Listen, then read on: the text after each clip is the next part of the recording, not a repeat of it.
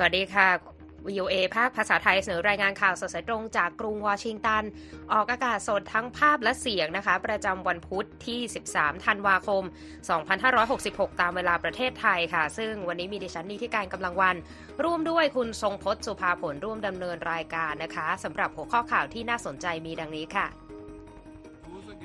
ที่ประชุมสมัชชาใหญ่ UN ผ่านมติเรียกร้องให้มีการหยุดยิงอิสราเอลฮามาส เซเลนสกี้พบไบเดนและสมาชิกสภาสหรัฐหวังผลักดันงบยูเครนศาลสูงพิจารณาข้ออ้างทรัมป์เลื่อนคดีจนกว่าเสร็จสิ้นการเลือกตั้งประธานาธิบดี เวที COP28 ปิดฉากอย่างไร้ข้อสรุปแผนลดเชื้อเพลิงฟอสซิล ส่วนเสริมข่าววันนี้ยูเครนเครียดเมื่อความช่วยเหลือจากสหรัฐยังคลุมเครือ และส่งท้ายกันวันนี้เกาหลีใต้พึ่งพาการนัดบอร์ด เพิ่มยอดการเกิดในประเทศ รอติดตามทั้งหมดได้ในข่าวสดสายตรงจาก VOA สดจากกรุงวอชิงตันค่ะ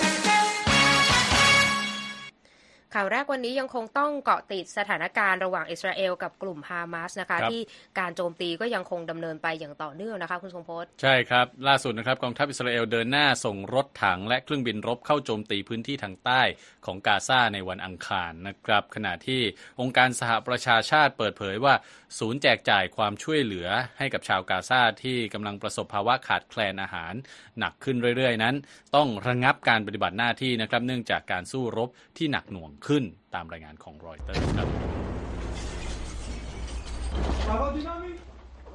ครับนั่นก็เป็นเสียงนะฮะระเบิดที่เกิดขึ้นในกาซานะครับที่เมืองคานยูนิส ซึ่งเป็นเมืองหลักในพื้นที่ภาคใต้ของกาซาและตกเป็นเป้าโจมตีอย่างหนัก ตั้งแต่เมื่อสัปดาห์ที่แล้ว ประชาชนกล่าวว่ารถถังของกองทัพอิสราเอลกำลังมุ่งหน้าลงพื้นที่ใจกลางเมืองอยู่นะครับ โดยประชาชนรายหนึ่งบอกว่ารถถังที่อยู่ในพื้นที่ในเช้าวันอังคารนั้นมุ่งหน้าไปยังบ้านของ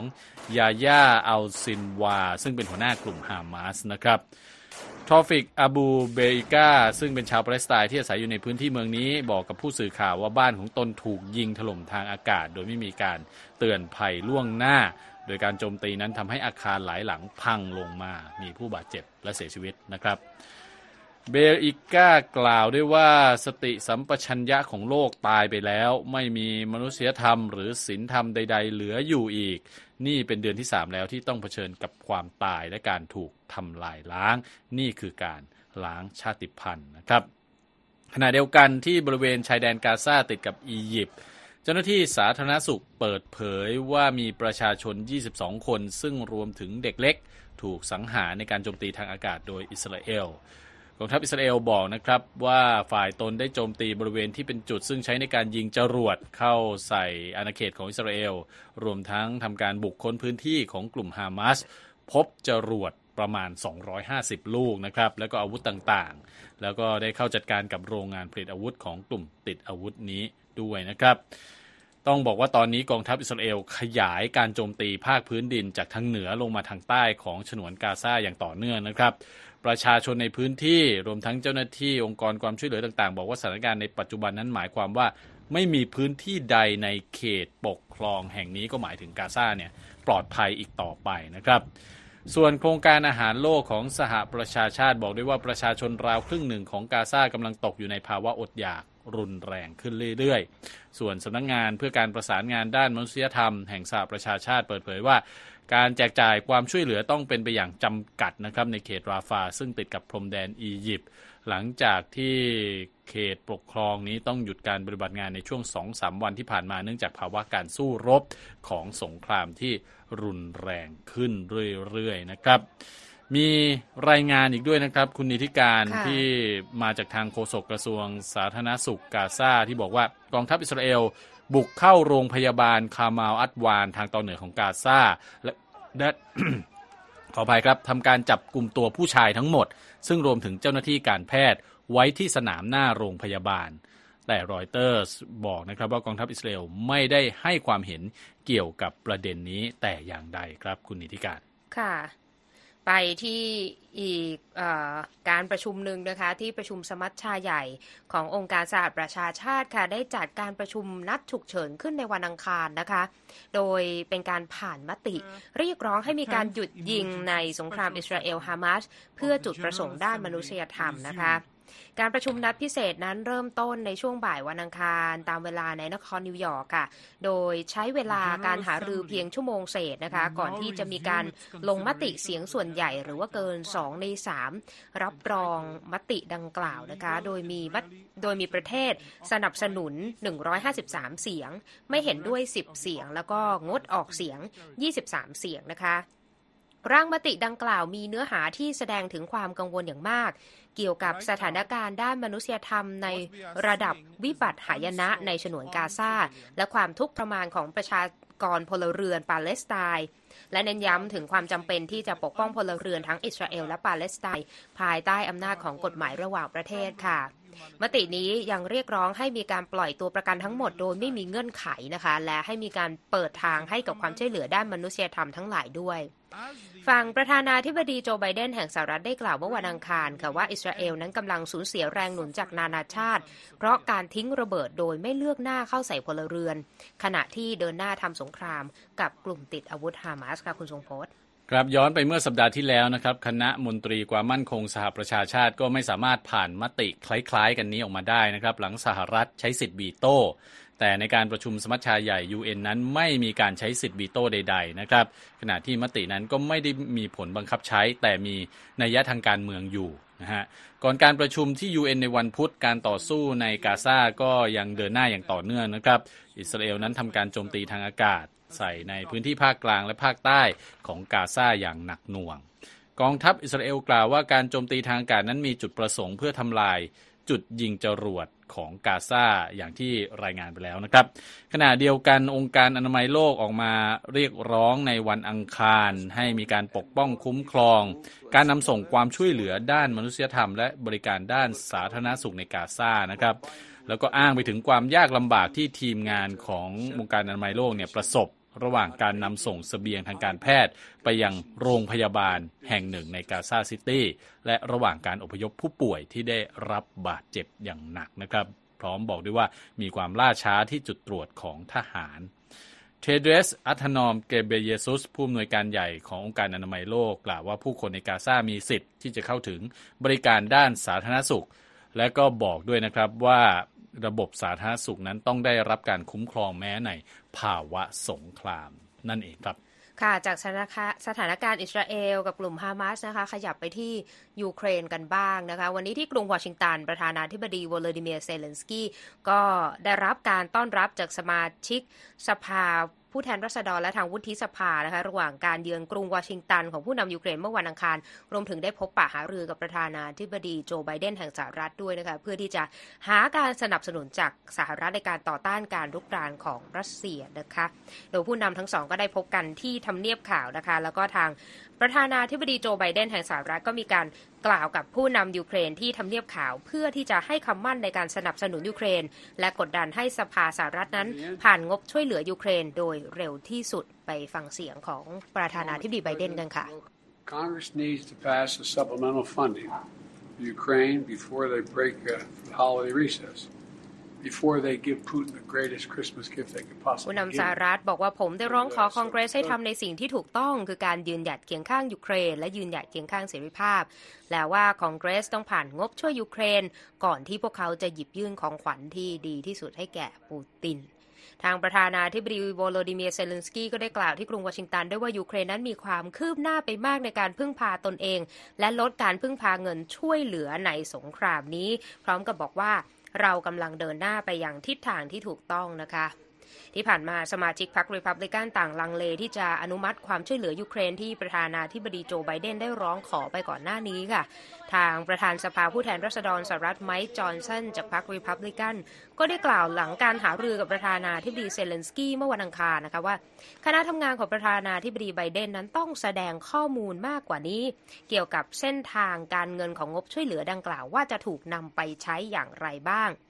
ยูเครนกำลังเข้าสู่ฤดูหนาวที่ 2 ของสงครามระหว่างรัสเซียและยูเครนนะคะที่ชาวยูเครนจำนวนมากต้องเสียชีวิตจากความขัดแย้งนี้ ขณะที่ยูเครนกำลังเผชิญกับความติดขัดด้านงบประมาณ ความช่วยเหลือจากต่างประเทศที่ยังคลุมเครือ และการรุกคืบของรัสเซียในฝั่งตะวันออก ซึ่งทำให้ประธานาธิบดีเซเลนสกี้นั้นต้องการการสนับสนุนจากรัฐบาลวอชิงตันเป็นอย่างยิ่งค่ะ ทางข้อมูลล่าสุดของหน่วยข่าวกรองสหรัฐนะคะ ชี้ให้เห็นว่า รัสเซียดูเหมือนจะเชื่อว่าทางตันด้านการทหารตลอดฤดูหนาวนี้จะทำให้การสนับสนุนของชาติตะวันตกต่อยูเครน ร่อยหรอลงไปและท้ายที่สุดแล้ว ก็จะเป็นข้อได้เปรียบสำหรับรัสเซียนะคะ ตามการเปิดเผยของโฆษกสภาความมั่นคง แห่งชาติสหรัฐเอเดรียนวัตสันนะคะและการสำรวจความเห็นของชาวอเมริกันเมื่อเดือนก่อนคุณทรงโพสต์จากรอยเตอร์และอิปซอสนะคะพบว่า 41%ของชาวอเมริกันสนับสนุนการจัดส่งอาวุธให้แก่ยูเครนนะคะ ขณะที่ 32%คัดค้าน แล้วก็มีกลุ่มที่ไม่แน่ใจในการเดินหน้าสนับสนุนยูเครนของสหรัฐด้วยเช่นกันนะคะ เกี่ยวเนื่องกับเรื่องนี้ค่ะ ความกังวลกำลังปกคลุมประชาชนชาวยูเครนเหมือนกันนะคะ เมื่อร่างกฎหมายจะส่งความช่วยเหลือฉุกเฉินชุดใหม่จากสหรัฐให้กับยูเครนนั้นยังคงติดค้างอยู่ในครับรัฐสภาอเมริกัน ซึ่งวันนี้คุณทรงพจน์เรียบเรียงรายงานจากผู้สื่อข่าวแอนนาเชนิโควาจากกรุงเคียฟมาถ่ายทอดเสนอค่ะ ครับ เมื่อครู่คุณ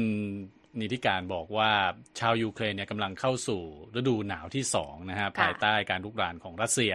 ก็คือเป็นช่วงเทศกาลที่ซึ่งปกติแล้วก็จะมีการเฉลิมฉลองกันนะนะค่ะคริสต์มาสปีใหม่ แต่คราวนี้เนี่ยเป็นปีที่สองแล้วนะครับ ที่ชาวยูเครนจะต้องอยู่ภายใต้ความหนาวท่ามกลางสงคราม แล้วก็ความไม่แน่นอนที่หลายอย่างด้วยกันนะครับ โดยเฉพาะเรื่องของความช่วยเหลือที่เอ่อจะเอ่อมาจากสหรัฐนะครับ นับตั้งแต่รัสเซียเริ่มลุกรานยูเครนอย่างเต็มรูปแบบเมื่อเดือนกุมภาพันธ์ปีที่แล้วนะครับยูเครนก็ต้องบอกว่าต้องพึ่งพาความสนับสนุนทั้งด้านการทหารและการเงินจากชาติพันธมิตร โดยเฉพาะอย่างยิ่งสหรัฐ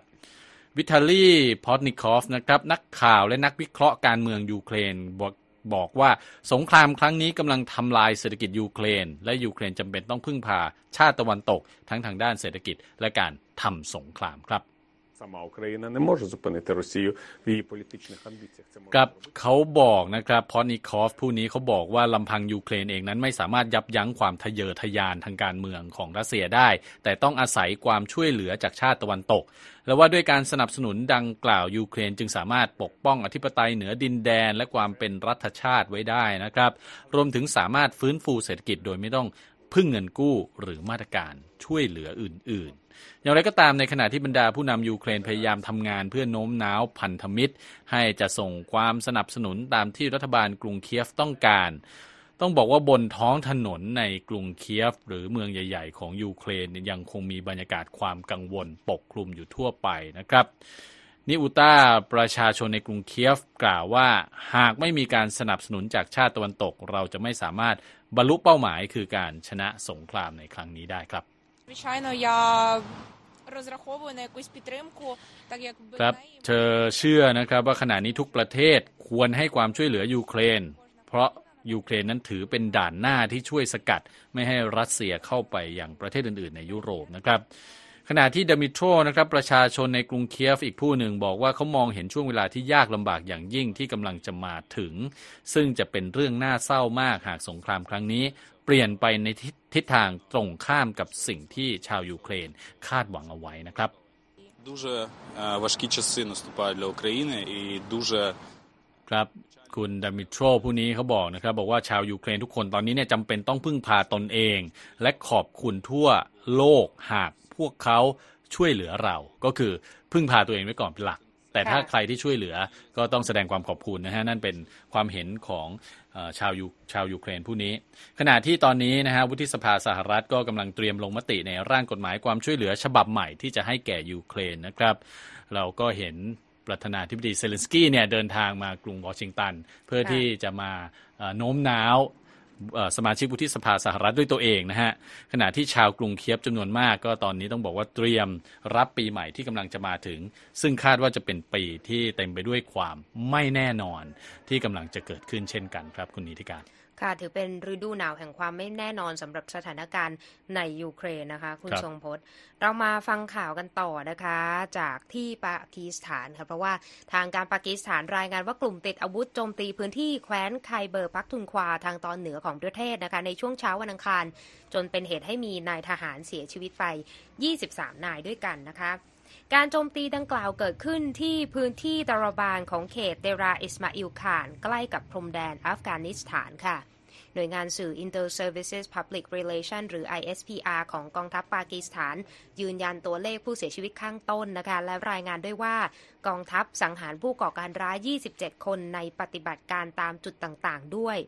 แถลงการของกองทัพที่ส่งให้กับสื่อต่างๆ หลังเหตุโจมตีผ่านพ้นไปหลายชั่วโมงแล้ว ชี้ว่า ผู้ก่อการร้าย 6 คน โจมตีที่มั่นของกองกำลังฝ่ายความมั่นคงในช่วงก่อนรุ่งสาง และระบุว่าความพยายามที่จะบุกเข้าไปในที่มั่นถูกสกัดได้สำเร็จ และบีบผู้ก่อการร้ายให้ขับรถบรรทุกระเบิดเข้าใส่ที่มั่นก่อนจะเกิดเหตุระเบิดฆ่าตัวตายซ้ำนะคะ ข้อมูลในแถลงการดังกล่าวยืนยันได้ว่า ผู้ก่อการร้ายทั้งหมด 6 คนถูกจัดการอย่างมีประสิทธิภาพและส่งไปลงนรกแล้ว การโจมตีของกลุ่มก่อการร้ายครั้งล่าสุดนี้เกิดขึ้นหลังกองทัพปากีสถาน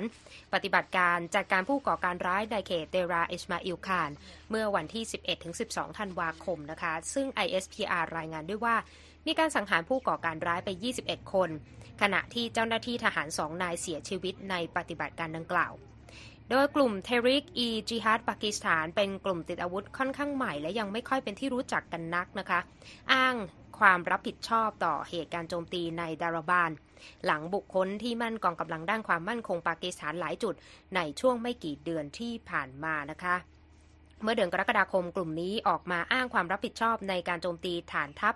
ในแคว้นบาลูจิสถานทางตะวันตกเฉียงใต้ของปากีสถานและสังหารทหารไป 12 นาย ทางรักษาการนายกรัฐมนตรีปากีสถานออกมาประนามเหตุการณ์ความไม่สงบครั้งล่าสุดผ่านแพลตฟอร์ม X พร้อมกับให้คำมั่นด้วยนะคะว่า รัฐบาลจะตั้งหน้าต่อสู้กับกลุ่มก่อการร้ายนี้ต่อไปด้วยค่ะคุณกำลังรับฟังข่าวสดสายตรงจากวิวเอภาคภาษาไทยกรุงวอชิงตันนะคะ ช่วงหน้ายังมีข่าวสารที่น่าสนใจรออยู่ค่ะ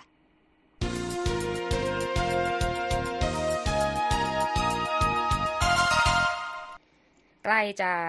เข้าสู่การเลือกตั้งในปี 2024 นะคะ คุณทรงพครัจบน์แต่ว่าประเด็นเกี่ยวกับตัวของอดีตประธานาธิบดีโดนัลด์ทรัมป์เนี่ยดูเหมือนจะยังไม่สิ้นสุดนะคะ คุณทรงพจน์ใช่ครับ ต้องขึ้นศาลอะไรกันอีกหลายครั้งเลยนะฮะค่ะ ล่าสุดทางอายการพิเศษกระทรวงยุติธรรมสหรัฐนะครับร้องขอศาลสูงให้เร่งพิจารณาว่าอดีตประธานาธิบดีโดนัลด์ทรัมป์ได้รับความคุ้มครองทางกฎหมาย และไม่ต้องถูกดำเนินคดีในข้อหาสมคบคิด ล้มล้างผลการเลือกตั้งเมื่อปี 2020 ที่พ่ายแพ้ให้กับโจไบเดนไปหรือไม่นะครับ เมื่อวันจันทร์ที่ผ่านมาแจ็คสมิธ อายการพิเศษกระทรวงยุติธรรมได้ขอให้ศาลสูงพิจารณายืนยันคำพิพากษา โดยผู้พิพากษาธัญญาชัดแคนนะครับ ที่ให้เดินหน้าคดีดังกล่าว และให้ข้ามขั้นตอนการพิจารณาคำอุทธรณ์จากทรัมป์ให้พลิกคำพิพากษพิพากษาที่ว่านี้นะครับ ทั้งนี้คำขอของสมิธนั้นเป็นความพยายามที่จะทำให้อดีตผู้นำสหรัฐ ปรากฏตัวในศาลตามกำหนดในวันที่ 4 มีนาคมปีหน้า หลังรับคำร้องไม่กี่ชั่วโมงนะครับศาลสูงก็ตกลงที่จะเปิดรับฟังข้อโต้แย้งจากทั้งสองฝ่าย ในประเด็นที่ว่าศาลควรจะเดินหน้าพิจารณาคดีนี้ และพิพากษาว่าทรัมป์มีสิทธิ์ที่ได้รับการคุ้มครองตามกฎหมายจากการถูกดำเนินคดีหรือไม่ พร้อมแจ้งทีมทนายของทรัมป์ให้ส่งเอกสารภายในวันที่ 20 ธันวาคม การเดินหน้าขอให้ศาลสูงพิจารณาประเด็นนี้เป็นความพยายามของอายการพิเศษไม่ให้ทรัมป์หลบเลี่ยงการถูกดำเนินคดี ไปจนถึงการเลือกตั้งประธานาธิบดีสหรัฐในเดือนพฤศจิกายนปีหน้านะครับ เวลานี้ต้องบอกว่าทรัมป์ทรัมป์คือตัวเก่งอันดับหนึ่งที่จะได้เป็นผู้แทนพรรครีพับลิกันลงชิงตำแหน่งประธานาธิบดี แม้จะมีคดีความติดตัวอยู่ถึง 4 คดี แล้วก็เผชิญข้อกล่าวหา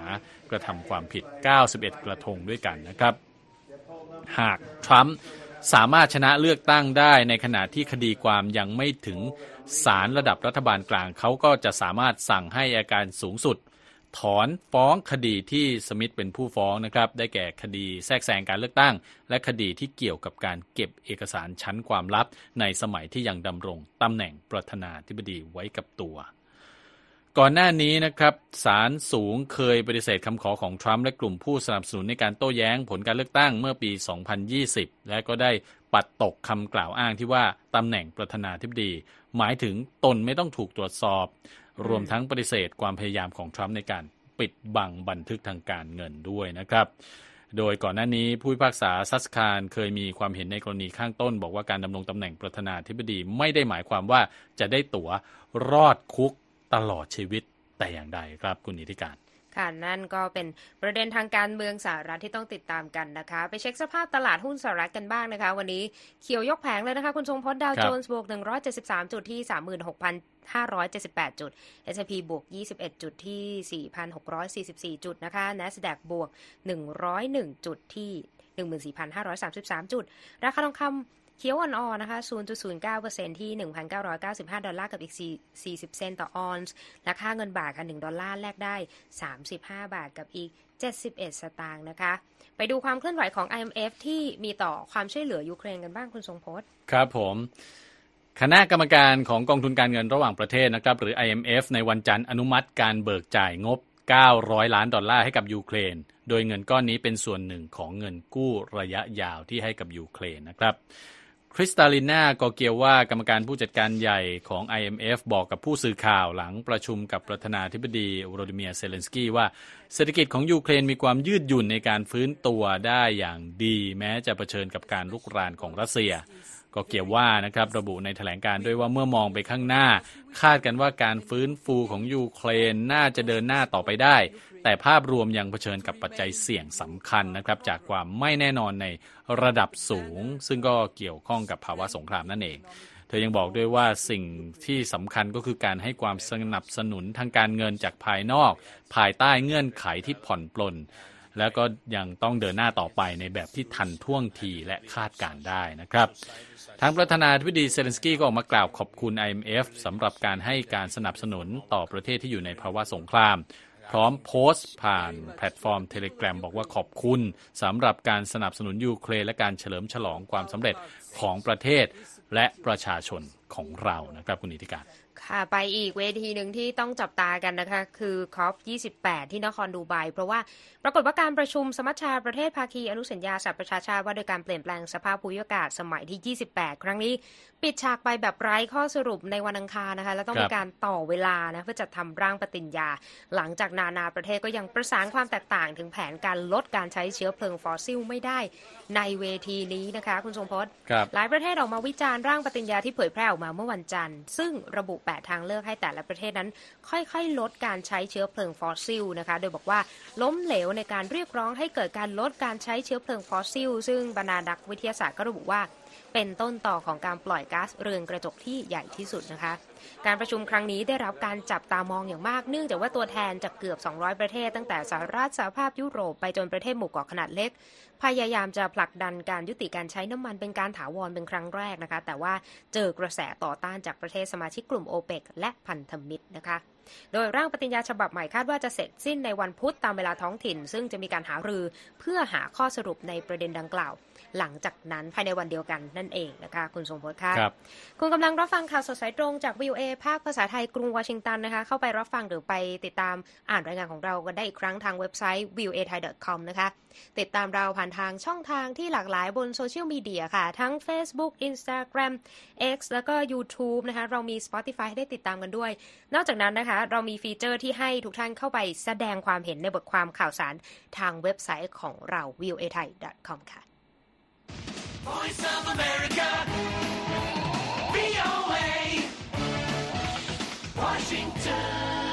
ส่งท้ายวันนี้นะคะ เข้าสู่เดือนธันวาแล้ว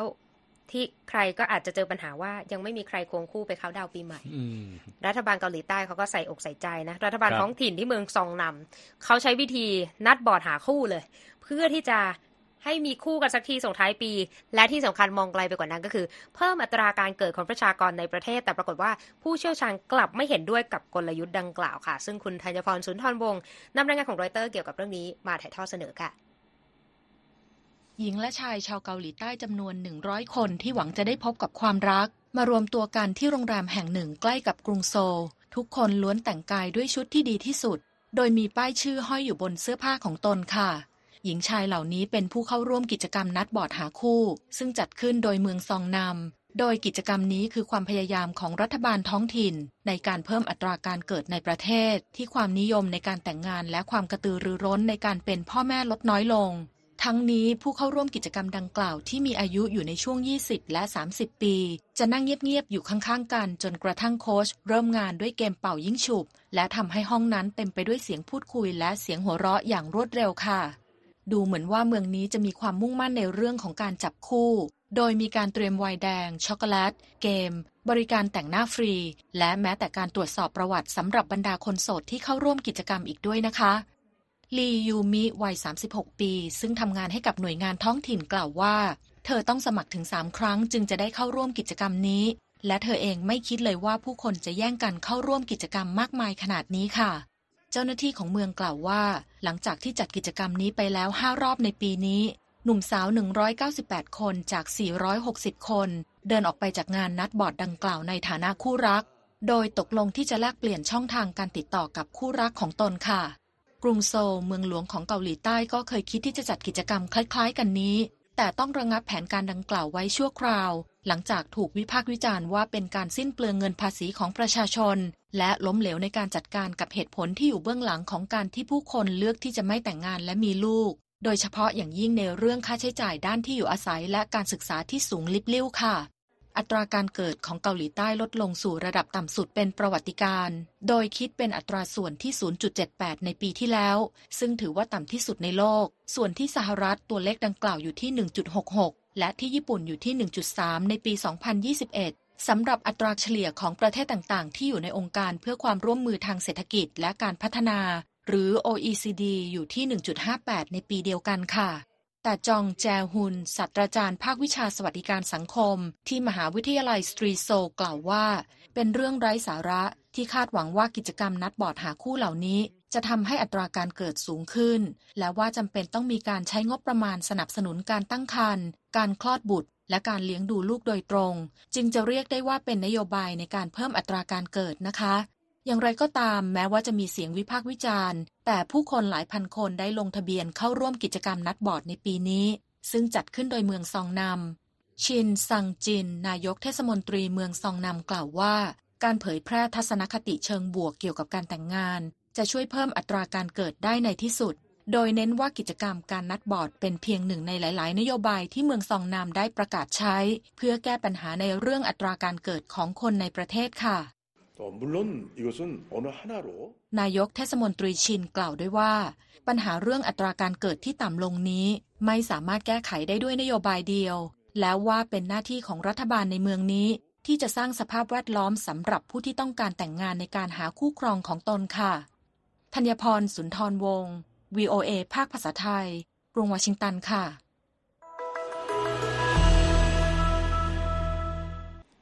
ขอบคุณมากค่ะ คุณธัญพรค่ะ และที่จบไปค่ะ คือข่าวสดสายตรงจากกรุงวอชิงตันวันนี้นะคะ ดิฉันนิติการกำลังวันและคุณทรงพจน์สุภาผลผู้รายงาน สวัสดีค่ะ สวัสดีครับ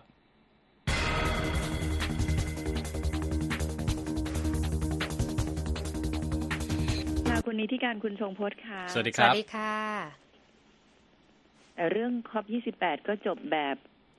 จบแบบค้างข้อคาสรุปนะคะคือลดและต้องมีการต่อเวลาด้วยนะคะให้ลคุณธีรฟอสซิลรัตน์ลงเรื่อยๆ ใช่ไหม คือธีมที่เกิดขึ้นก็คือหลายประเทศพยายามจะผลักดันให้อืมมีการค่อยๆลดการใช้พลังงานฟอสซิลลงในที่สุดแต่ว่าก็เจอกระแสคัดค้านนะคะ อย่างที่นำเสนอไปว่าในกลุ่มเอ่อประเทศผู้ผลิตน้ำมัน เพื่อเป็นสินค้าส่งออกเองเนี่ยอืมก็ออกมาคัดค้านนะคะ เพราะว่าเป็นผู้ได้รับผลกระทบโดยตรงค่ะ แต่ว่าค่ะการหาแล้วรือจะร่างกันยังไงนะแล้วก็ก็เป็นการก็ปกติแล้วในการประชุมนี้เนี่ยก็ในการที่จะหาข้อสรุปเนี่ยก็อาจจะมีก็ในจากประวัติการประชุมในที่ผ่านๆมาก็บอกว่าการหารือเพื่อจะหาร่างปฏิญญาในท้ายที่สุดแล้วเนี่ยอาจจะต้องใช้เวลานานในการก็คือมีการถยืเถีดงออกไปยืดออกไป ก็ประมาณก็นั้นประวิงเวลาออกไปให้เป็นใช่หารือกันแต่จริง ๆ แล้วเนี่ยสิ่งที่เกิดขึ้นก็คือ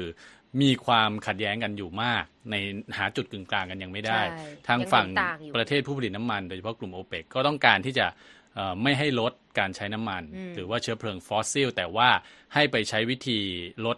เอ่อกักเก็บเอ่อก๊าซคาร์บอน คือหาทางออกในในใช่รูปแบบอื่นแทน ในในปลายเหตุแทนใช่นะฮะแต่ว่าในอีกฝ่ายหนึ่งเนี่ยบอกว่าค่ะอยากจะให้ลดการใช้เชื้อเพลิงฟอสซิลไปเลย ใช่ น่าจะยากที่จะหาจุดกึ่งกลางได้ ค่ะ ค่ะ